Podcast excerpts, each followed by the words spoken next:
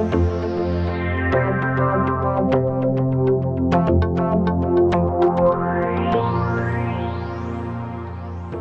everyone. Here I am again, Linda Ockwell Jenner, with another Motivational Moments podcast.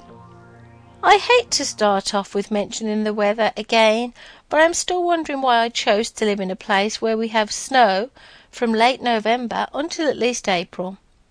I find it a nuisance and wish it was all gone. Saying that, the weather all over the world is a bit weird.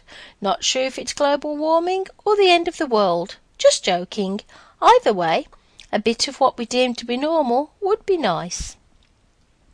Well, you will find me in a highly motivated mood today. The weeks after Christmas and the New Year can sometimes be a challenge to us all, and if we are not careful, we can get ourselves into a proper depressed state. As a professional speaker who is highly motivated, I tend to have my down moments and then quickly think of a way I can cheer myself up. This normally involves more work for me, but I am passionate about what I do, so it doesn't seem like work. The thing is, life is too short not to live it to the fullest, and if we don't have the life we want, we can always work at finding ways to create that life.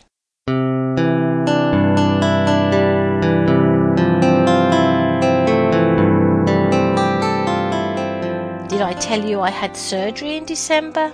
If not, I did. I decided after eight years of being breastless and wearing prosthesis that I would go the route of implants. Now, for those of you who think I am just downright vain and want bigger breasts, hit rewind and you will notice I said the word breastless. My breasts were removed in August 2000 due to my second diagnosis of breast cancer. On the same day I was given expanders, which are a bit like balloons, which then get filled with saline fluid every couple of weeks. This is so my skin could stretch and eventually I could be fitted with silicone, which would mean I had breast implants. Unfortunately, after three weeks, I had a massive infection, and the beginnings of my new breasts had to be taken away. I was a bit put out. Taking them away once was bad enough, but twice, that's a bit mean. So that's when I went back to school and discovered my vocation, and the rest is history. I founded Motivational Steps for those of you who do not remember. So I can hear you all asking, why on earth did I go the route of implants again? Well, let me tell you. It's not because I don't love myself, and it's not because Dave, my long suffering husband, doesn't love me either. Oh, yes, and it's definitely not because I want to look like Pamela Anderson. After almost three years of not wanting to go the route of visiting a mastectomy boutique and wearing prosthesis, I finally succumbed. Up until this point, I had been quite happy with my water bras, but for some reason the manufacturer stopped making them. Of course, I could go around completely flat chested, but I always felt a bit odd doing that. It seemed to me that once you have a double mastectomy, you kind of stick out in all weird places, except your chest area. I doubt anyone noticed it but me. So, after trying out lots of different kinds of prosthesis and never feeling really comfortable, I asked the advice of my family doctor regarding reconstruction. She said it seemed like a good idea to her.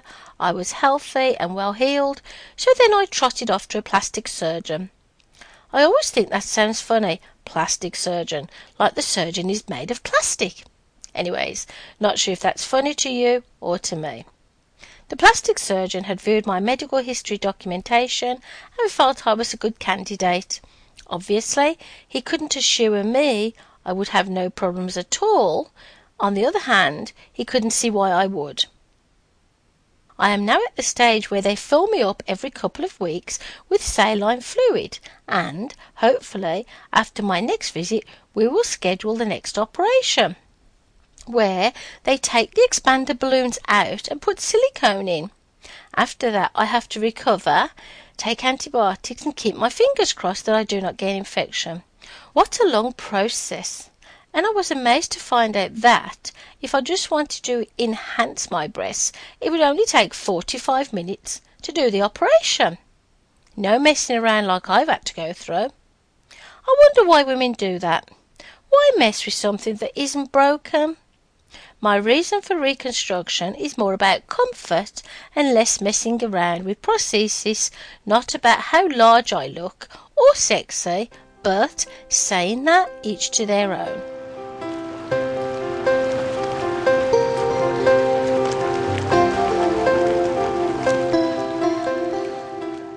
Last week, I had the honour of being one of the speakers at the McMaster World Congress, where students and academics from all over the world gathered. What a wonderful event and a fantastic opportunity for me to meet so many people and network. It was fun. My presentation was well received. I made some new friends, some business contacts, got referrals, and I enjoyed every minute. My presentation centered around networking, and I explained to the audience that I had been taking advantage of listening to the conversation at the breakfast table that first morning I arrived. I like to do that for one reason is that I have a problem eating. I like to do that one reason is that I have a problem eating and talking, and if I don't eat before I start talking, then I forget about my food and I'm hungry the benefit of being a good listener is that you find out a lot about people and then you can work out if you have something in common and that can lead to you helping them in some way. Once a relationship is built and trust kicks in, then maybe down the line you not only become good friends, but referrals can be passed along.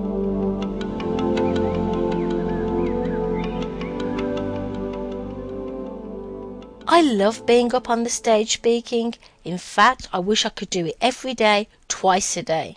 Obviously, that is not a sensible idea because not only would I never see my husband and children, I would be physically worn out.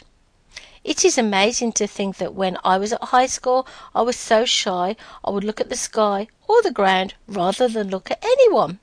Most people thought I was a snob because it looked like my nose was always up in the air.